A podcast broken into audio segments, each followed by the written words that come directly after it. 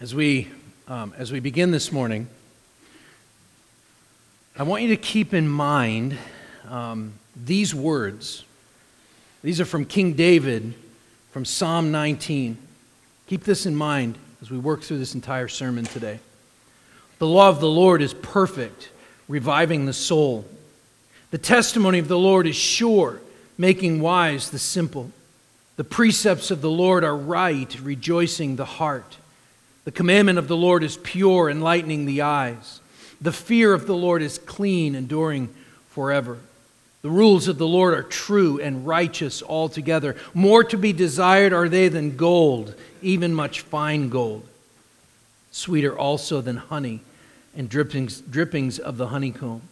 Moreover, by them is your servant warned. In keeping them, there is great reward. Who can discern his errors? Declare me innocent from hidden faults. Keep back your servant also from presumptuous sins. Let them not have dominion over me. Then I shall be blameless and innocent of great transgression. Let the words of my mouth and the meditation of my heart be acceptable in your sight, O Lord, my rock and my redeemer.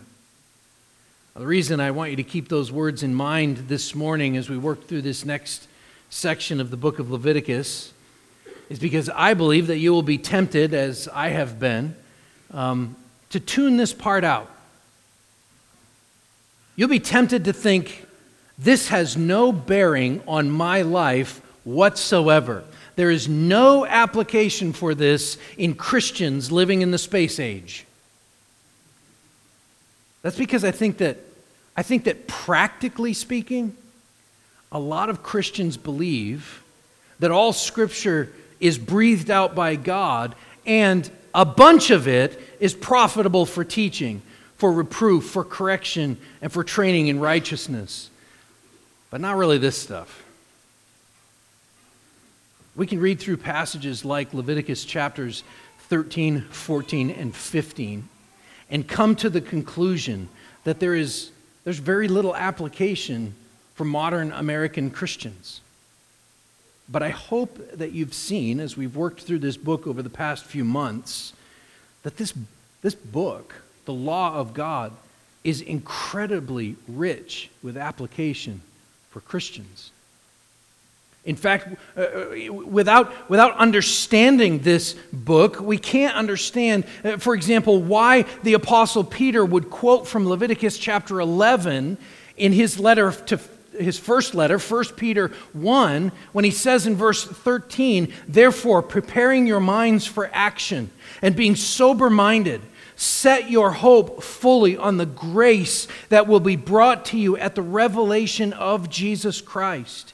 As obedient children, do not be conformed to the passions of your former ignorance, but as he who called you is holy, you also be holy in all your conduct, since it is written in Leviticus 11, You shall be holy, for I am holy. So, as we work through this section of the Bible, sometimes this is called the, the holiness code for the nation of Israel. As we work through this, we acknowledge that we are, I want to acknowledge this morning, we are very much in the deep end of the law. Um, and as such, because we are there, it's important to remember the big picture of what's going on. These laws are specifically building toward, in fact, chapter 16, the Day of Atonement. That one day of the year where the high priest would enter the Holy of Holies with an atoning sacrifice for all of the sins of all of the people. And it is the Day of Atonement that explicitly points directly to the Messiah, to Jesus Christ, and to his death on the cross to atone for his people's sins. So these laws are given in anticipation of atonement. So we could say it like this In order for the gospel to make any sense to people, they must first understand that they need the gospel, that they have broken God's law and that they are unholy and unclean, and even in the most, even in the most personal and private areas of life. If you remember, these, these chapters are the detailed instructions of what the Lord had said specifically to Aaron in, in, chapter 10, verses 10 and 11. The Lord said this You are to distinguish between the holy and the common, between the unclean and the clean, and you are to teach the people of Israel all the statutes that the Lord has spoken to them by Moses. One of the things these, these chapters point out is that the people of God were to live as distinct people they were to be separate from the, from the pagan, idolatrous people of Canaan who were not a part of God's people, not a part of his covenant. And, and last week we defined and made distinctions of the terms holy and common and clean and unclean. And the one distinction I want to point out this morning, I don't want to rehash all of that, but the one distinction I want to point out this morning is that to be considered ceremonially unclean, according to the law, did not necessarily mean that the person had sinned. And the, what I believe is the most clear example of this for us was the fact that new mothers were considered unclean for a period of time after giving birth and must bring a purification offering. Here again is what I said about that last week. This is what I said The pain of childbirth is to remind every mother and every dad standing there holding her hand that we have sinned and fallen short of the glory of God. And so, this purification process was God's gracious legal requirement for the people of Israel. The sin offering was a purification offering designed to remind them that, yes, they're still under the curse, but God covers their sins, and one day, O Israel, He will send His Son to permanently take away your sins, to permanently atone for them on the cross. So, for the people of Israel, to be considered unclean is sometimes the result of sin, but it is also the result of living a normal life in the midst of a sin filled world. And so, distinguishing between the clean and the unclean, the common and the holy, was important because all people, whether ancient Israelite or modern Christian, we live here under the curse of the sin, or under the curse of sin. This means that we'll get sick, and some of us will get seriously sick. And maybe, maybe that will be because of your own sin. But more often, it will be just because sin is running rampant in the world. Romans chapter 5, verse 12 just as sin came into the world through one man and death through sin. And so death spread to all men because all sinned, for all have sinned and fallen short of the glory of God. See, the scriptures hold out the promise of, of, a, of a new creation in which death and the things that lead to death, including disease and decay, they no longer exist. And until then, Romans chapter 8 tells us that this world groans, all of creation groans, waiting for redemption. So, Leviticus chapters 13 to 15 that we're looking at this morning are, and it's a long section, so get ready. But Leviticus chapters 13 to 15 are a continuation of this theme of the, of the requirement of purity and holiness in every area of the physical life. Um, I need to point out that this, this section, 13, 14, and 15, um, or 13 and 14 specifically, are bracketed um, by issues relating to human reproduction. So there's childbirth that we looked at last week in chapter 12, and then bodily discharges in chapter 15. And all of these things were things that the priests of Israel had to deal with every day because they were charged with protecting God's sanctuary from becoming defiled. Now, I realize that I've had kind of a lot of caveats before we've even read any of it this morning. Um, but I want to mention one other thing. I want you to keep in mind that these chapters are much more interested in the required religious rituals than they are in the medical significance of these particular defilements. Okay? This is about the required religious rituals for the people of Israel, not so much about the medical aspect, although there is some application you'll see as we go. And so, yes, these things are diseases and disorders, of course, and there is likely some medical application, but what we are about to read is focused on the ritual impurities that must be corrected before the people may come near to the holy God. In other words, I, I'm still not an epidemiologist. I haven't been for several years now. Study of sickness and disease or something. Here's the problem presented by Leviticus chapters 13, 14, and 15 disease, decay, and discharge are incompatible with the holiness of God. Let's start with the first one. Disease is incompatible with the holiness, the holy presence of God. This is chapter 13. It's really verses 1 through 46, but I want to break this down into parts as we read it. In fact, I would say that verses 1 to 44 is the diagnosis, and then verses 45 and 46 is the resulting sort of mandatory isolation for the people. So there is, in verses 1 to 44, there's actually a detailed description of skin diseases that must be attended to in order for the Israelite to come to worship. Okay? So let's, let's read through this, but we're going to read it in, in parts. So, verses 1 to 8, this deals with minor rashes, swelling, and spots. Remember, this is the Word of God. So, Leviticus 13, verses 1 through 8 says this The Lord spoke to Moses and Aaron, saying, When a person has on the skin of his body a swelling or an eruption or a spot, and it turns into a case of leprous disease on the skin of his body, then he shall be brought to Aaron the priest or to one of his sons the priests and the priest shall examine the diseased area on the skin of his body. And if the hair on the diseased area is turned white and the disease appears to be deeper than the skin of his body, it is a case of leprous disease. When the priest has examined him, he shall pronounce him unclean.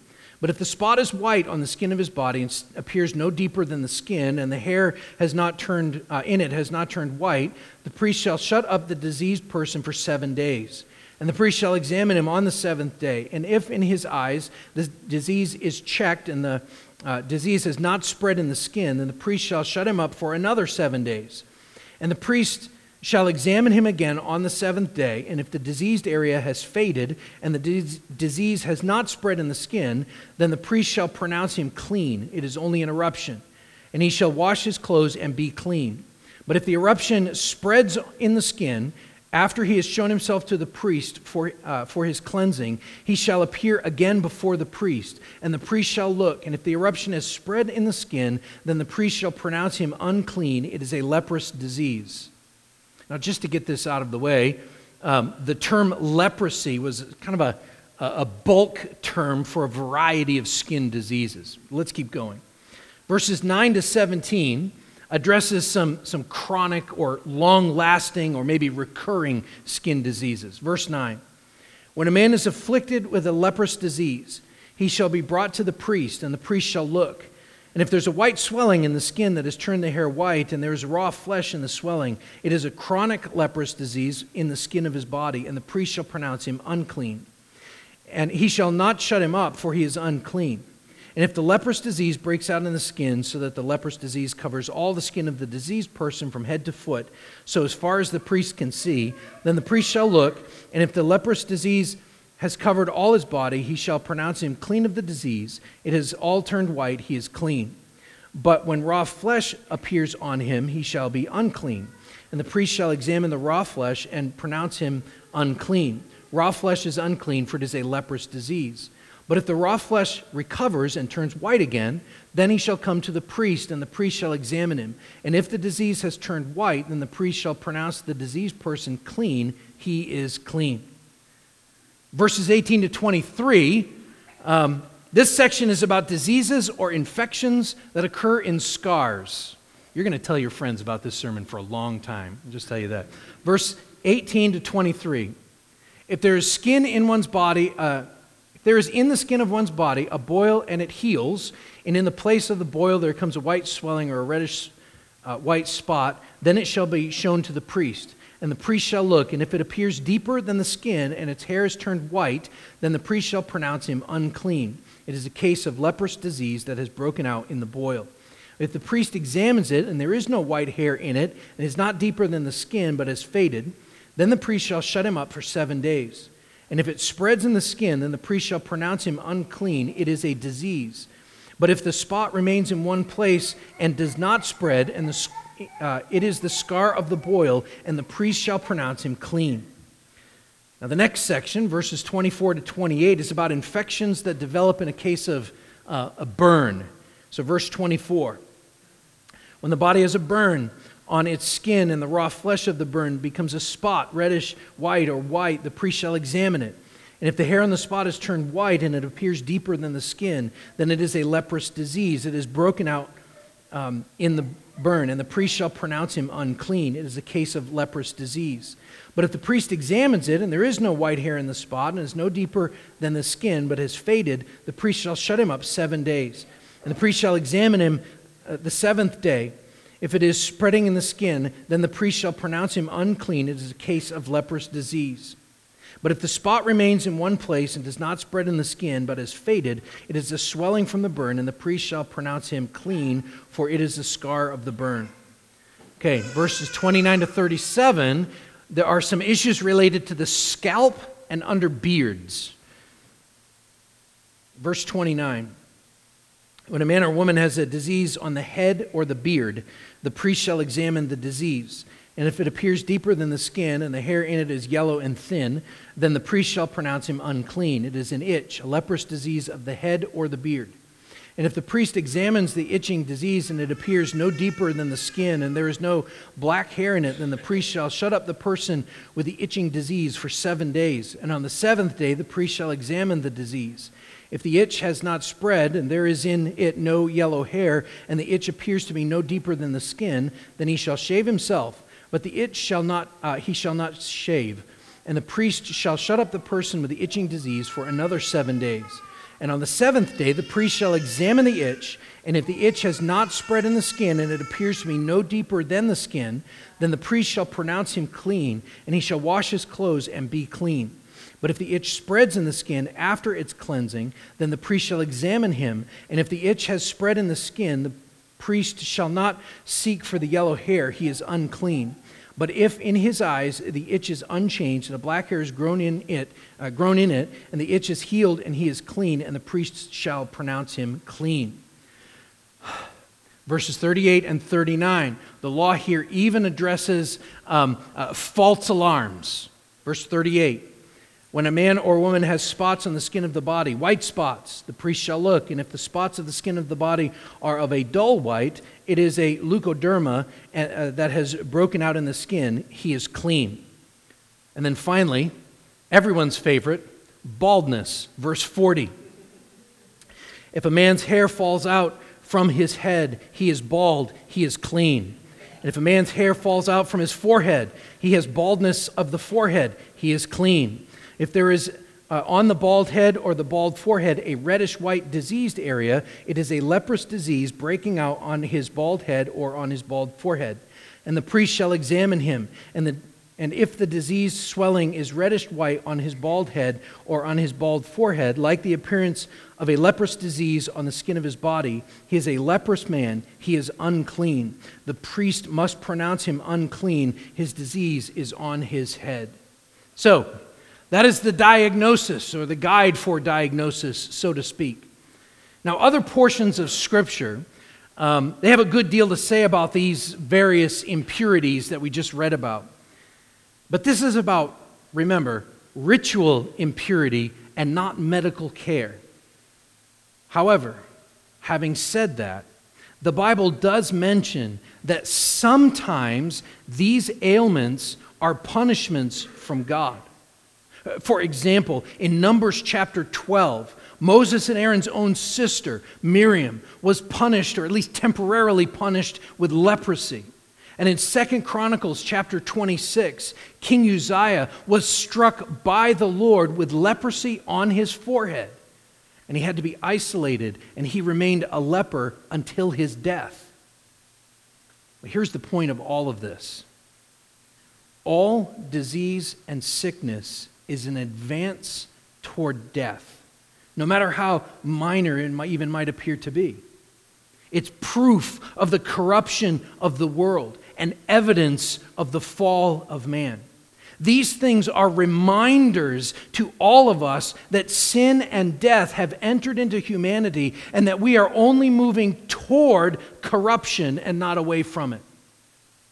In fact, this tells us that if we're not careful and even strive to live healthy lives, we can actually do things that serve to bring on death more quickly.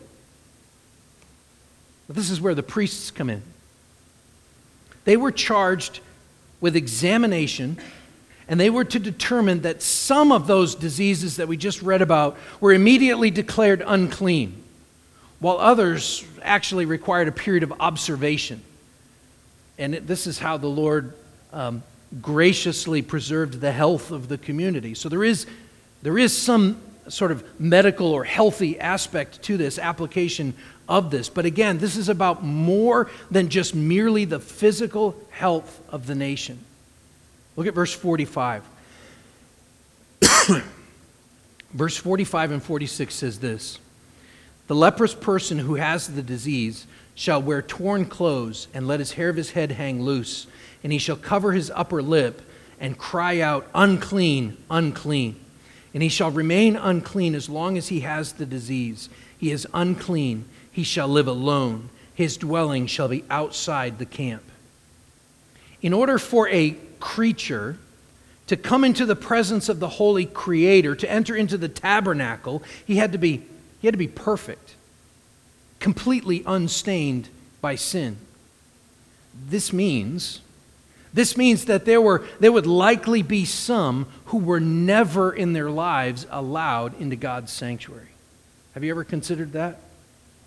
This means that in ancient Israel, amongst the people of Israel, there are likely some who were, excuse me, who were never allowed into God's sanctuary. It's as if they, they belonged to the realm of the dead, verse 46, completely cut off from the sanctuary and even the entire community. Their hope, their hope was only found in the promises of God. But I also find it really interesting that immediately after Jesus preached on the law and the gospel in the Sermon on the Mount, immediately after, we read this. It's Matthew 8, chapter 1. It says, When he came down from the mountain where he just delivered the Sermon on the Mount, great crowds followed him. And behold, a leper came to him and knelt before him, saying, Lord, if you will, you can make me clean. And Jesus stretched out his hand and touched him, saying, I will be clean. And immediately his leprosy was cleansed. And Jesus said to him, See that you say nothing to anyone, but go, show yourself to the priest, and offer the gift that Moses commanded for a proof to them. Follow the law, he says. All of the promises of God find their yes in Jesus Christ. And so we can come to him this morning and worship him, even here, us together, even if we have some sort of rash. We can approach the Lord together, even if we have some baldness, even if we are stained by sin, even if we have the stench of death about us. And even, even in this, even in the law, even in this legal requirement here, the Lord provides restoration through ritual. The Lord provides restoration through the ritual. Turn over to chapter 14. We're going to come back to 13 in a minute. But first, you need to see that the Lord provides for holiness for his people. Chapter 14. So, in order to be restored as part of the covenant community and declared clean by the priests, two very elaborate sets of rituals had to be followed.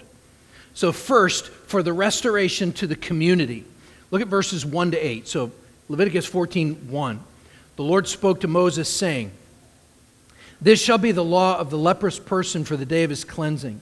He shall be brought to the priest, and the priest shall go out from the camp, and the priest shall look. Then, if the case of leprous disease is healed, and the leprous person, in the leprous person, the priest shall command them to take for him who is to be cleansed two live birds, and cedar wood, and scarlet yarn, and hyssop. And the priest shall command them to kill one of the birds in an earthenware vessel over fresh water. Then he shall take the live bird with the cedar wood and the scarlet yarn and the hyssop and dip them, and uh, let's see, and dip them in the live bird in the blood of the bird that was killed over the fresh water. Verse 7 And he shall sprinkle it seven times on him who is to be cleansed of the leprous disease.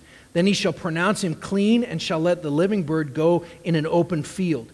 And he who is uh, to be cleansed cleansed shall wash his clothes and shave off all of his hair and bathe himself in water, and he shall be clean. And after that he may come into the camp, but live outside his tent seven days. So the worshiper essentially brings two birds. One is killed, which was the fate of the worshiper had God not spared him, and the other is dipped in blood and also in, in fresh or living water. And then some of this was, was used to sprinkle on the person to sanctify him, and then the bird is released. The disease has been removed. Now, keep that imagery in your mind because that's going to come up again in chapter 16 next week. Just hold on to that. Verse 9 And on the seventh day he shall shave off all the hair from his head, his beard, his eyebrows. He shall shave off all his hair, and he shall wash his clothes, bathe his body in water, and he shall be clean. Point is, he's clean and everyone would know it. Who's the bald guy with no eyebrows? Everyone would know it. But now he also needs atonement. Verse 10. On the eighth day he shall take two male lambs without blemish, one ewe lamb a year old without blemish, and a grain offering, and three tenths of an ephah of fine flour mixed with oil, and one log of oil. The priest who cleansed him shall set the man who is to be cleansed in these things before the Lord at the entrance of the tent of meeting. And the priest shall take one of the male lambs and one, uh, one of the male lambs and offer it for a guilt offering along with the log of oil and wave them before a wave offering before the Lord. And he shall kill the lamb in the place where they kill the sin offering and the burnt offering, in the place of the sanctuary. For the guilt offering, like the sin offering, belongs to the priest. It is most holy. The priest shall take some of the blood of the guilt offering, and the priest shall put on uh, the lobe of the right ear of him who is to be cleansed, and on the thumb of his right hand, and on the big toe of his right foot.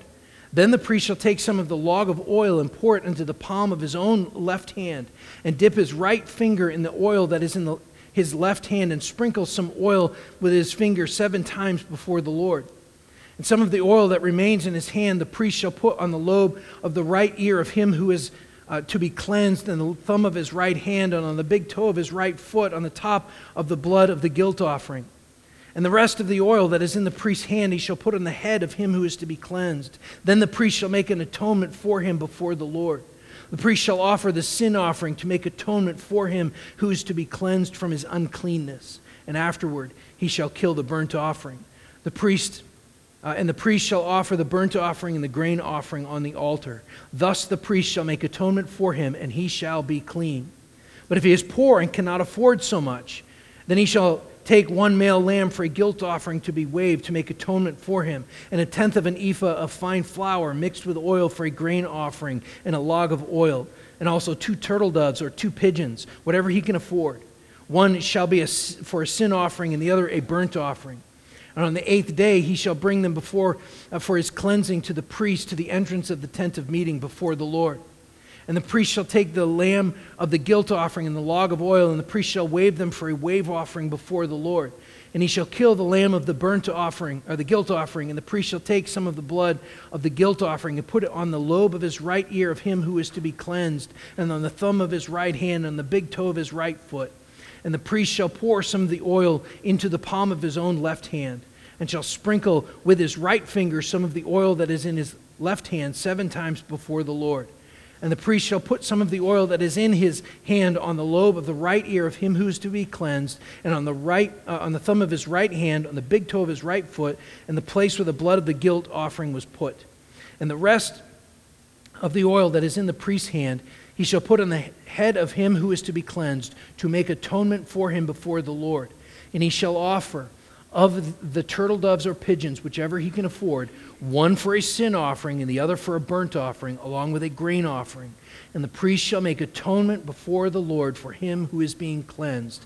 This is the law for him in whom is a case of leprous disease, who cannot afford the offerings for his cleansing. Now, this particular uh, sacrificial ritual, you may have noticed, maybe it rings a bell, very similar to others that we've seen before in, in earlier chapters in Leviticus, particularly for the consecration of the priests to the ministry. Uh, chapter 8, think of the, the lobe and the thumb and the big toe. So we understand that this uh, ritually, this means essentially that the, this recently healed and ritually cleansed person, this is what is happening here in chapter 14, they're now set apart anew to God. And he is also enabled once again to enter into his courts with thanksgiving. Well, don't miss this. While these things, as I've said, are not primarily concerned with a medical condition, underneath all of this, underneath all of this ritual, is an actual physical healing. In Exodus chapter 15, the Lord refers to himself as the Lord your healer. And in Deuteronomy 32, verse 39, he says this He says, See now that I, even I, am He, and there is no God beside me. I kill and I make alive. I wound and I heal, and there is none that can deliver out of my hand. And yet, sin still stains and destroys everything we touch. It only brings decay and death. And so we are dependent upon the Lord. Decay is incompatible with the holy presence of God. Not only is disease incompatible, but so is decay. Turn back now to chapter 13, verse 47.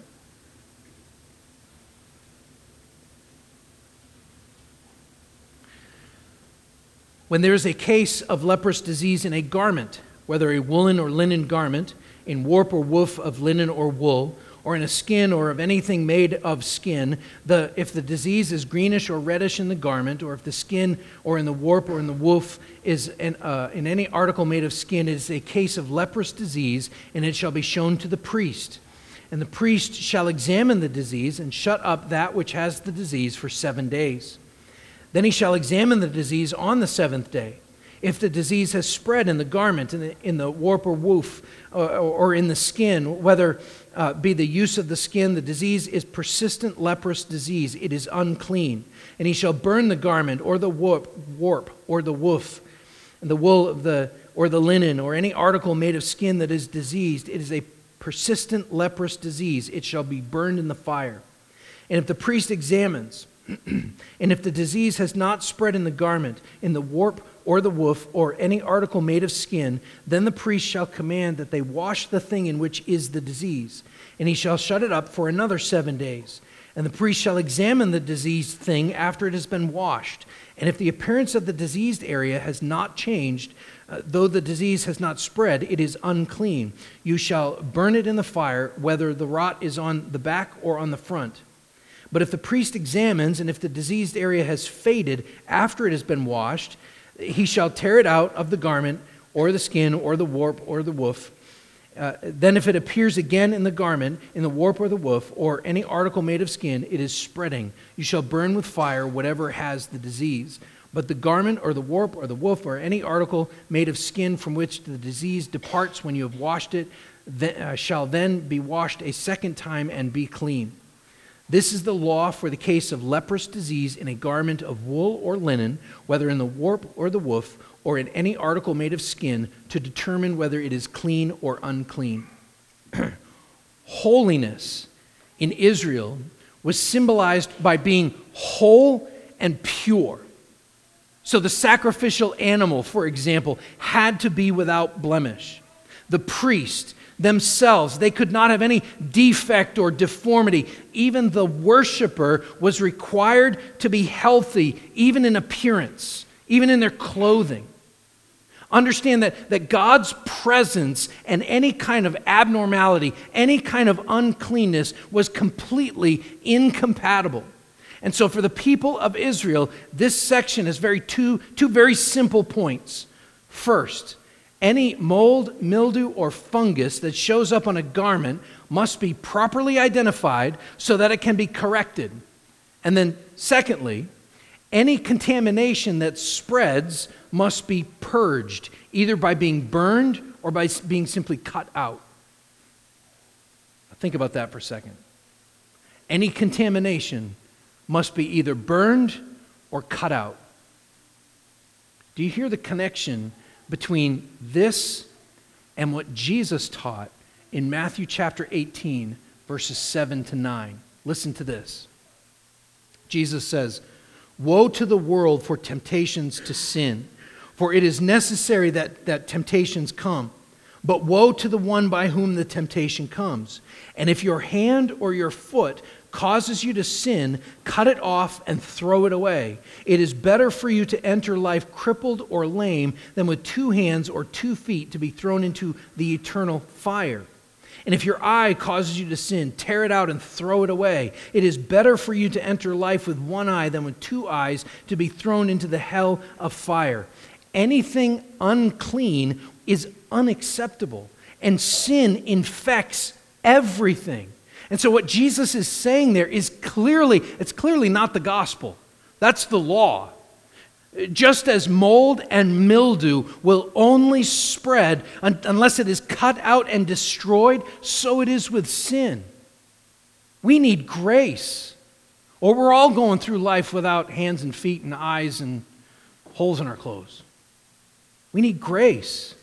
And once again, for the people of Israel, God graciously provides restoration through the ritual of the law.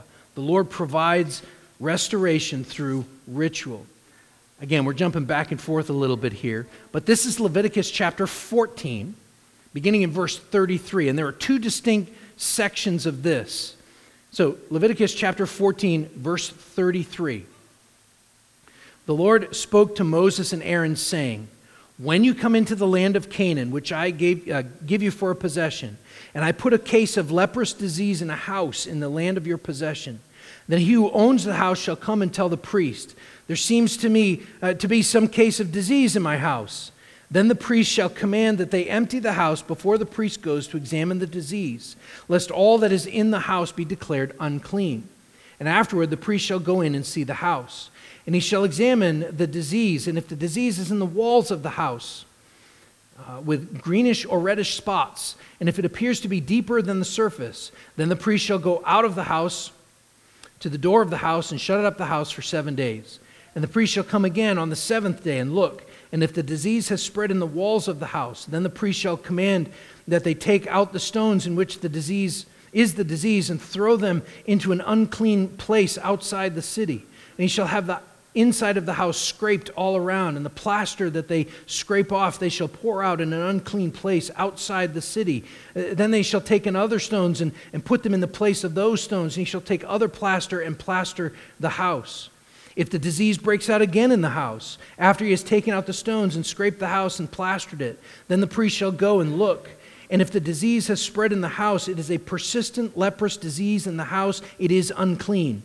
And he shall break down the house, its stones and timber, and all the plaster of the house. He shall carry them out of the city to an unclean place. Moreover, whoever enters the house while it is shut up shall be unclean until evening. And whoever sleeps in the house shall wash his clothes, and whoever eats in the house shall wash his clothes. Now, this first section is pretty simple. When they get to the promised land and they take it over from the heathen idolaters, God requires his people to remove the decay from their homes. Now, this could be, this could be decay that was, that was already there from before they moved in, or that it had started when it was owned by an Israelite. But either way, it needed to be completely removed. And yet there were cases when the house was so full of decay that it just had to be demolished, destroyed, torn down, and hauled to the landfill. But again, this is, this is not merely external. So the next section is verse 48. But if the priest comes and looks, and if the disease has not spread in the house after the house was plastered, and the priest shall pronounce the house clean, for the disease is healed. And for the cleansing of the house, he shall take two small birds with cedar wood and scarlet yarn and hyssop, and shall kill one of the birds in an earthenware vessel over fresh water. And he shall take the cedar wood and the hyssop and the scarlet yarn along with the live bird and dip them in the blood of the bird that was killed in the fresh water and sprinkle the house seven times. Thus ye shall cleanse the house with the blood of the bird, and with the fresh water, and with the live bird, and with the cedar wood, and hyssop, and scarlet yarn. He shall let the live bird go out of the city into the open country. So he shall make atonement for the house, and it shall be clean.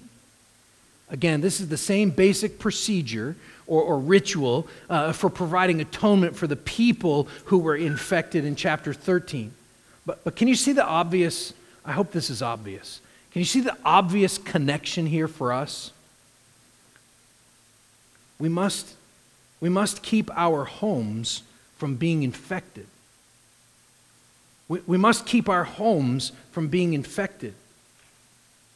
Consider, consider that the people of Israel, when they finally entered the promised land in the book of Joshua, and they had begun to settle, at the end of Joshua's life, he gathers the nation together. He gathers all the elders and the rulers of the people, and he issues a charge for them. And included in that charge were these famous words. It's Joshua 24, verses 14 and 15. He says, Now therefore fear the Lord and serve him in sincerity and in faithfulness. Put away the gods that our fathers served beyond the river and in Egypt and serve the Lord. And if it is evil in your eyes to serve the Lord, choose this day whom you will serve, whether the gods your fathers served in the region beyond the river, or the gods of the Amorites in whose land you dwell. But as for me and my house, we will serve the Lord. We understand that while the, while the Israelites had specific laws they had to follow that dealt, in this case, with rocks and plaster and timber, this is not really about those things. It's not about plaster and rock. Sin is invasive, and any kind of uncleanness separates us frail, finite humans from the incorruptible God. It is only God who can remove the disease, the defilement, the decay from us or from our house. Fathers, do you allow decay in your homes? in your house. As for me and my house, you know, you know he's not being literal there, right? You, you know that his house is his family, those under his charge, those whom he is charged to protect. As for me and my house, we will serve the Lord. Are we allowing decay into our homes? Now, this isn't a call to be Amish.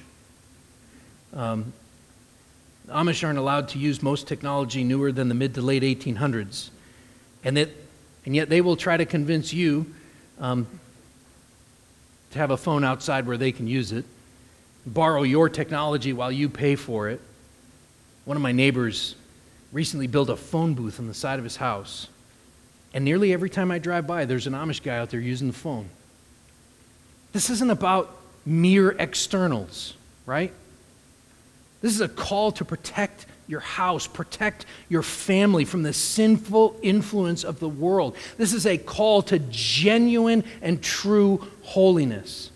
Even, even, even in the most personal areas, which brings us to chapter 15, where we see that not only is disease and decay uh, incompatible with the holy presence of God, but so is this discharge discharge is incompatible with the holy presence of God. After I read this, I'm going to read chapter 15. I'm going to read it in sections like we've done.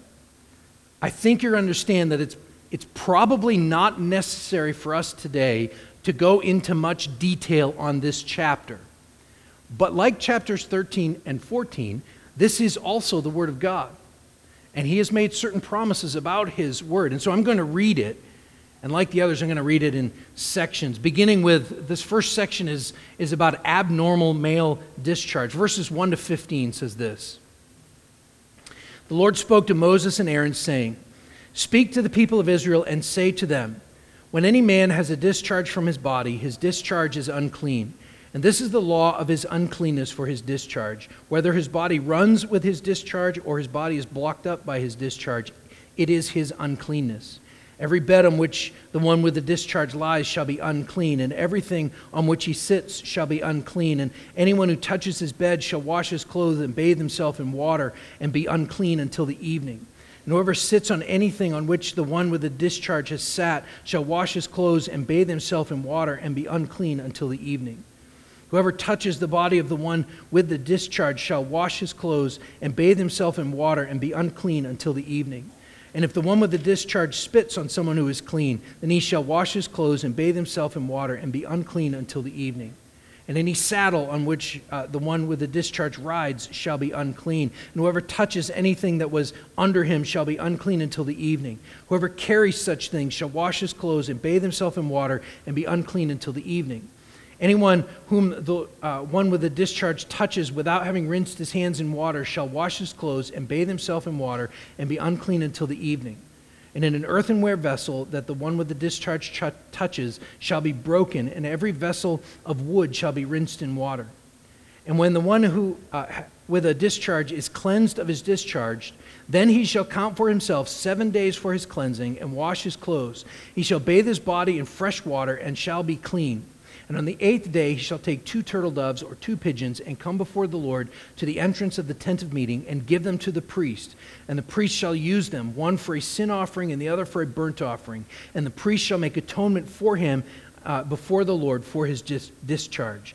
Now, the next section, verses 16 to 18, is actually normal. Okay? This is normal. Verses 16 to 18. If a man has an emission of semen, he shall bathe his uh, whole body in water and shall be unclean until the evening. And every garment and every skin on which the semen comes shall be washed with water and be unclean until the evening. If a man lies with a woman and has an emission of semen, both of them shall bathe themselves in water and be unclean until the evening. Then it moves to women in verse 19 through 24, and these are normal discharges. When a woman has a discharge and the discharge in her body is blood, she shall be in her menstrual impurity for seven days, and whoever touches her shall be unclean until the evening. And everything on which she lies during her menstrual impurity shall be unclean. Everything on which also she sits shall be unclean. And whoever touches her bed shall wash his clothes and bathe himself in water and be unclean until the evening. And whoever touches anything on which she sits shall wash his clothes and bathe himself in water and be unclean until the evening whether it is the bed or anything on which she sits. Uh, when he touches it, he shall be unclean until the evening. If a man lies with her in her menstrual impurity comes upon him, she, he shall be unclean seven days, and every bed on which he lies shall be unclean. And then finally, this is abnormal in women, beginning in verse 25.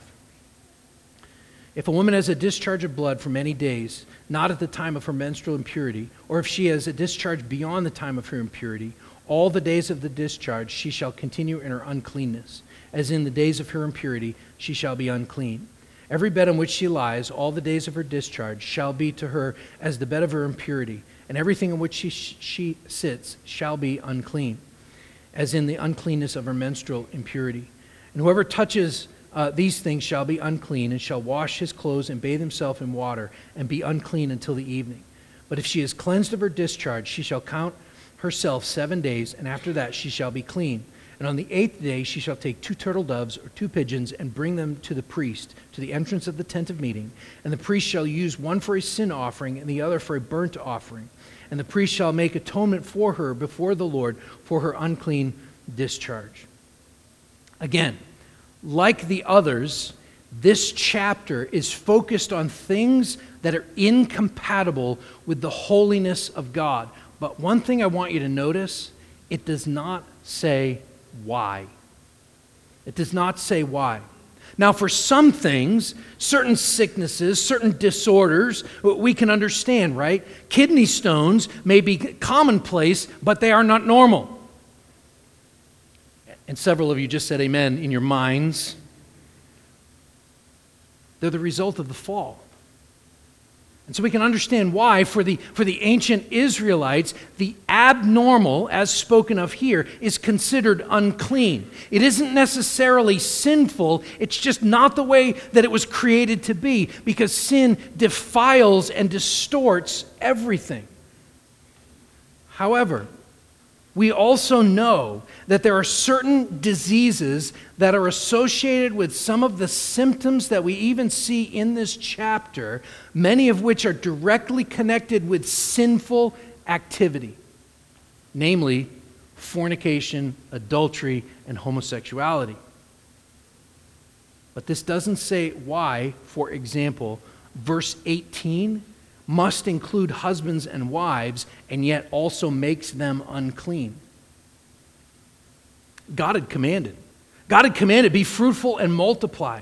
And so marital relations are normal and encouraged in places like 1 Corinthians 7 5 and many others. But there are two things that we need to know here as we read through this. First, sin infects every area of our lives, even the most personal and intimate. And then, secondly, one area that sin particularly distorts is this area of marital relations. Just before the fall, in fact, the last words of Scripture that we read before we read of the account of, of the fall of man into sin is Genesis chapter 2, verses 24 and 25. And here it is Therefore, a man shall leave his father and mother and hold fast to his wife, and they shall become one flesh. And the man and his wife were both naked and were not ashamed. How many commands, laws, corrections, rebukes, how often does Scripture have to come back to mankind and point out that this area is the one area that man has so quickly and easily distorted because of sin? Romans chapter 1 traces this all out for us. Over and over and over again, we read, God gave them up, God gave them up, God gave them up. Fathers, are you protecting your homes even when no one is looking? Do, you know what else, by the way? Do you know what else the world has done when it comes to sexual activity? It has integrated it has integrated it into its religious practices. So the Greeks, the Greeks had temple prostitutes and the Methodists are celebrating gay drag preachers. And I'm only picking on them because four or five different articles about different churches were sent to me this week. When it comes to the heathenism of this world, Gloria Steinem, in the 1970s, she said this If men could get pregnant, abortion would be a sacrament. Guess what? Now they're saying that men can get pregnant. Trans, right? Now they're saying that men can get pregnant. Do you see where it's going? Abortion is a sacrament in our society, it's a religious practice. There's nothing new under the sun. God's people according to the law, were to live completely separate from the world around them. Therefore, God is saying very clearly here in chapter 15 that sex or anything associated with sex has to be completely set apart from the holy place. Verse 31 is the key here. Thus you shall keep the people of Israel separate from their uncleannesses, lest they die in their uncleanness by defiling my tabernacle that is in their midst. He's not saying, he's not, this, the law here is not saying that sex between a husband and a wife is unclean in, that, in the sense that it's wrong. That's not what he's saying. That's not what the law is saying. It is to keep anything associated with reproduction separate from worship. Now, this is, I don't know about for you, but this is heavy today. So let me finish with this. All of these laws, all of this serve as constant reminders that the Lord wants his people to be holy in all areas of life. And while the Israelites were to observe these laws ritually, they were also given to remind them that they were to be set apart morally. Jesus calls them out in Matthew chapter 23. He says, Woe to you, scribes and Pharisees, hypocrites! For you clean the outside of the cup and the plate, but inside are full of greed and selfish indulgence. You blind Pharisee, first clean the inside of the cup and the plate, that the outside also may be clean. This is about, this is about how we live our lives based on our heart and our minds. It's not about outward actions. Ritual cleanness from the, from the kitchen to the sanctuary Ritual cleanness was meant to symbolize God's greater requirement of moral cleanness, of moral integrity, of covenant loyalty, loyalty to God. In fact, as the prophets and Jesus himself vigorously pointed out, if, the, if these latter things were lacking, if the morality was lacking, if our hearts were far from him, then ritual cleanness is worthless. If Christians were as curious or as serious about the moral distinctiveness of Israel as about ritual cleanness, our salt and light may have greater power in the world if we lived set apart morally speaking.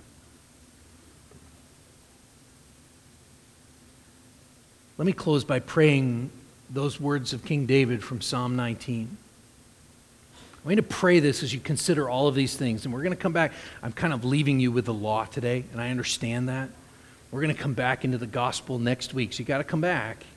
Leviticus chapter 16. But pray this prayer this week. Keep back your servant also from presumptuous sins. Let them not have dominion over me. Then I shall be blameless and innocent of great transgression. Let the words of my mouth and the meditation of my heart be acceptable in your sight. O Lord, my rock and my redeemer. Father, that is our prayer today. That not only would we live lives of purity,